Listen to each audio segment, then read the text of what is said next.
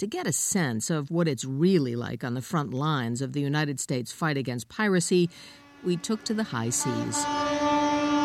Well, maybe just the port of Oakland. That's where Ed Lowe is a chief officer with U.S. Customs and Border Protection. They're trying to do something, and my job is to find what they're trying to get past me. They are the smugglers, and people like Ed Lowe try to outsmart them. The human mind is very ingenious. When he uncovers counterfeit goods, they're usually destroyed. Well, actually, let me, let's start from the very beginning.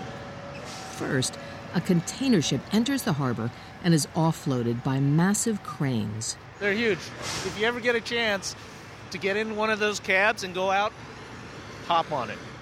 These cranes stack the containers in piles 50 feet high, where they're prepped for what's called a non intrusive inspection. Uh, in this case, we've got an Eagle mobile gamma ray scanner. Basically, that's an enormous X ray.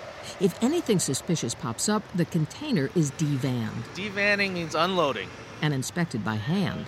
In order to access the container, we're going to have to break the seal with, with these three foot long bolt cutters. And that's when Ed Lowe finds the more inventive smuggling attempts, like microchips hidden in office supplies or fake Nikes behind rolls and rolls of toilet paper. If there's a way to hide something, then the smuggler will, will figure it out. But that's an upside for him. It's what keeps the job fresh. Ed Lowe is a chief officer with U.S. Customs and Border Protection. We spoke to him at the port of Oakland in California.